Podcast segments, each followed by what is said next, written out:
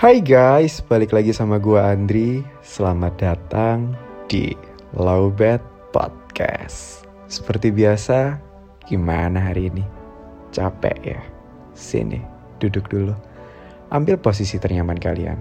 Yang rokok, dinyalain rokoknya. Yang ngopi, dinikmati kopinya.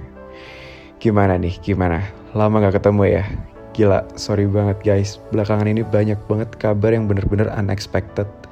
Kayak Lobet Podcast yang menang mini kontes dari kelas podcast Spotify. Terus ada Lobet Podcast yang mulai muncul ke top chart genre walaupun sekarang udah kegeser lagi. Sampai akhirnya yang paling bikin kaget adalah tiba-tiba ada pihak dari Famous ID Network yang mau ngerekrut Lowbat Podcast menjadi salah satu bagian dari mereka. Tapi tenang, everything's gonna be alright now. Bahkan berdasarkan hasil meeting sama Famous ID Network kemarin, sekarang Lowbat Podcast bakal siaran tiga kali seminggu. Jadi stay tune terus dan jangan lupa bantu kasih rate ya guys. Kita targetin tahun ini Lowbat Podcast bisa hit top chart 200. Oke, okay, back to the topic. Di episode kita tercinta kali ini bakal ada cerita dari salah satu pendengar setia Lowbat Podcast yang stay di Jabodetabek nih. Beliau adalah mbak-mbak mahasiswi dengan segudang kisah kasih yang pilu. Kalian tahu series layangan putus? Nah, ini versi real life-nya guys. Sumpah ya, somehow gue sendiri sampai speechless dan gak tahu harus mulai nyeritain dari mana. Padahal ini bukan cerita gue, tapi gue sendiri ikut bingung gitu. Karena saking complicatednya asli. Mungkin karena ini relate banget sama layangan putus, jadi kita pakai nama anonim yang sama dengan pemeran layangan putus aja kali ya, biar gampang kan. Jadi nanti bakal ada Kinan sebagai bintang tamu kita hari ini, terus ada Mas Aris sebagai pasangannya, dan Lydia Danira. Yang nggak perlu gue sebutin perannya ya kan, nggak mungkin dong kalian nggak tahu. Jadi gini, First of all, ceritanya dimulai dari awal Kinan mulai kuliah dan belum kenal Mas Aris. Waktu itu, Kinan tanpa sengaja menjalani hubungan dengan cowok yang udah berpasangan. Karena awalnya si Kinan ini gak tahu kalau cowok yang lagi ngedeketin dia ini ternyata udah punya pacar. Sampai akhirnya ada di suatu waktu, Kinan lagi disuruh sama ini cowok untuk ngotak-ngatik HP-nya dan tiba-tiba masuklah itu notif dari pacarnya si cowok yang lagi ngedeketin Kinan ini. Refleks dong si Kinan tanya ke cowoknya, ini siapa? Dan gilanya, si cowok ini nggak ngaku. Ini cowok malah bilang kalau itu bukan siapa-siapa. Mereka cuma jalanin komitmen doang.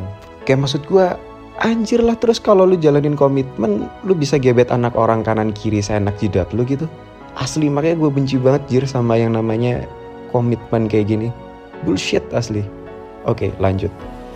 Setelah Kinan tahu fakta pahitnya kalau ternyata dia cuma hadir sebagai selingkuhan di antara cowok itu dan pacarnya, Kinan langsung walk out dari hubungan tersebut dengan alasan si Kinan ini masih memikirkan bagaimana hancurnya perasaan pacar si cowok tadi. Tapi apesnya, walaupun Kinan sudah berbesar hati untuk merelakan hubungan tersebut, seolah semesta nggak mau tahu apa yang sudah kita perbuat cerita tadi malah berbalik ke kisah kasih Kinan yang kedua.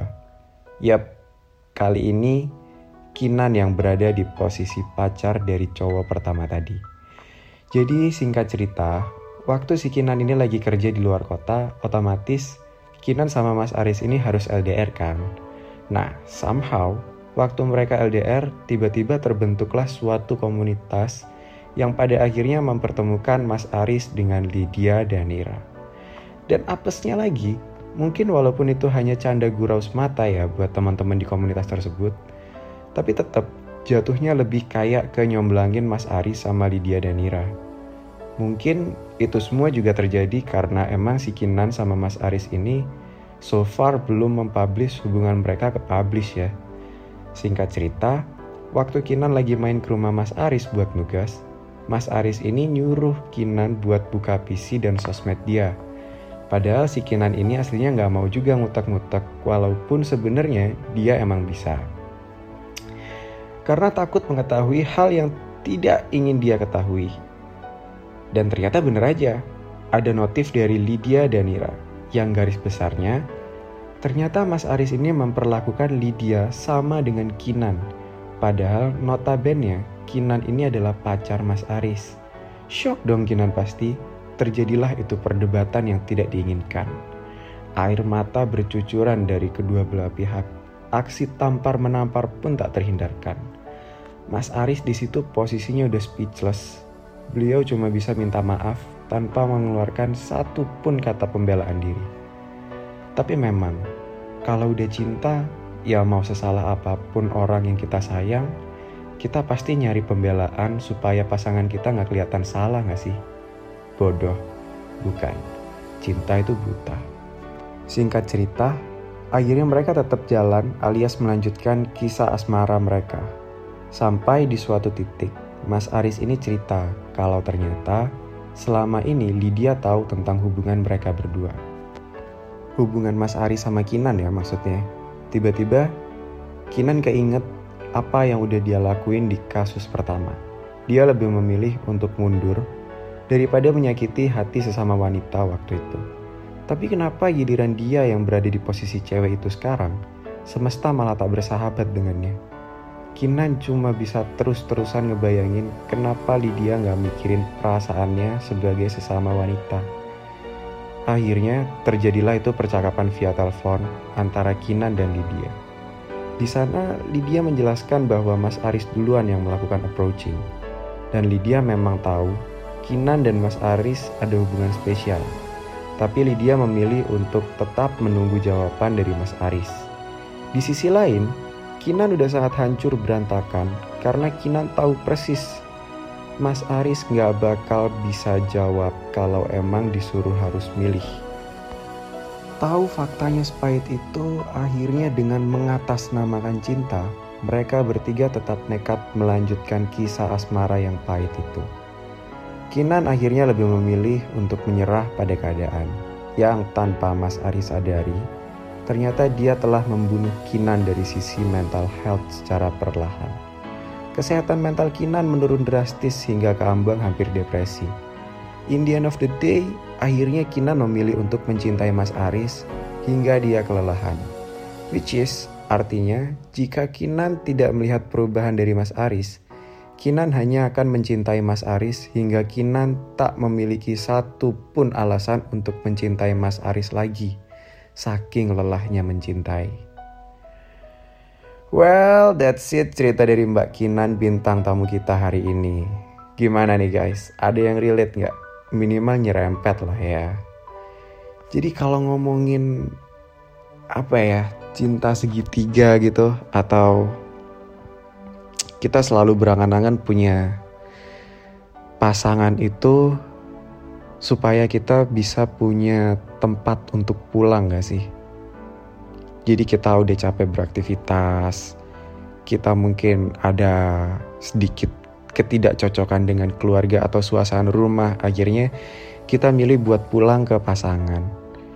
Tapi ternyata tempat yang kita damba-dambakan, tempat yang kita impi-impikan untuk pulang ini ternyata malah selu apa semak belukar yang berduri gitu. Oke, terus kita harus pulang ke mana? Kita pulang ke rumah, rumahnya berantakan. Kita pulang ke pasangan, ternyata pasangan itu isinya semak belukar yang berduri tadi. Jadi kita harus pulang ke mana menurut kalian?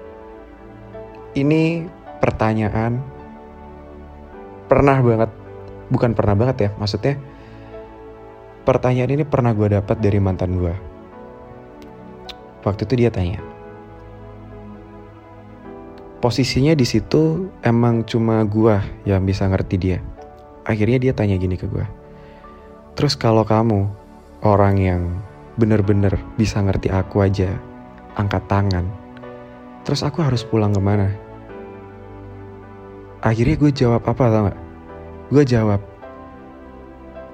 percaya nggak percaya ya, di dunia ini tuh sebenarnya kita sendiri guys.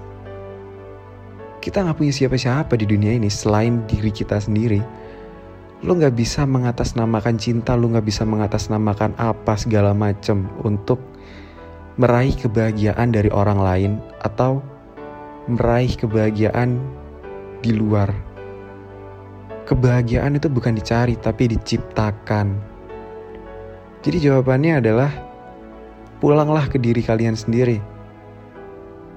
Cukup apa ya istilahnya susah banget, susah banget diomongin yang perlu kita lakuin tuh sebenarnya ya kalau udah posisinya kayak Mbak Kinan tadi memang kedengarannya ini lebih ke bullshit ya. Ya itulah itulah memang cinta. Kalau kalau orang udah cinta terus kita kasih ceramah ya ceramah ini mau mau sebagus apa pun mau semining apa pun tetap jadinya bullshit nggak nggak bakal ngena gitu. Tapi emang faktanya kita sendiri di dunia ini guys. Kita nggak bisa menggantungkan bahagia kita di orang lain atau di luar. Yang bisa kita lakukan adalah kita harus berusaha untuk tegar, menerima keadaan, berdamai dengan kenyataan, dan menciptakan kebahagiaan kita sendiri. Jangan pernah menggantungkan kebahagiaan kepada orang lain, karena begitu lu menggantungkan kebahagiaan kepada orang lain, otomatis lu kan ngasih 100% hati dan harapan lu ke orang lain itu kan.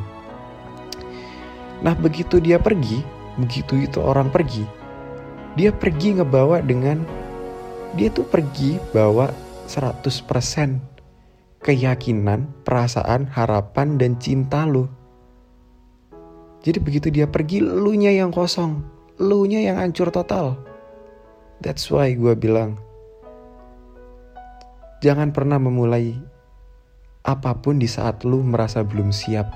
Jangan pernah mencintai orang di saat lu belum siap dengan segala resiko yang harus lu hadapi. Jangan pernah menggantungkan bahagia di orang lain. Ciptakan kebahagiaan lu sendiri. That's it. That's it for tonight. Gua Andri pamit undur diri. Sampai jumpa di episode berikutnya.